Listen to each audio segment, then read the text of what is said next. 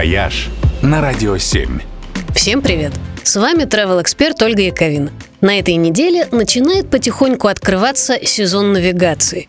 В понедельник запускает кораблики «Питер», в воскресенье «Москва», а там уже «Кама», «Ака», «Волга-Балт», ну и так далее со всеми отплывающими. В этом году нас ждет много интересных новостей по водной части. В Москве, например, запустится система речных трамвайчиков, которую сравнивают с водным метро. Обещают даже, что она будет доступна по карте «Тройка».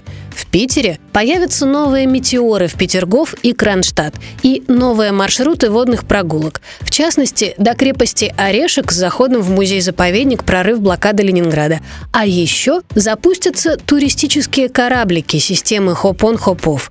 Они будут ходить по 4 маршрутам, в том числе между Новой Голландией, Авророй и центром города. Новые водные маршруты появятся и на Черноморском побережье.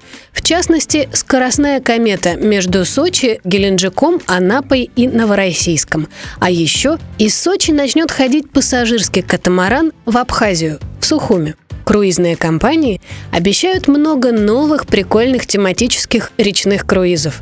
Театральные, гастрономические, литературные плавания, круизы, подготовленные совместно с музеями и центрами народного творчества. А у компании «Водоход» с этого года появился необычный экспедиционный круиз по озеру Байкал.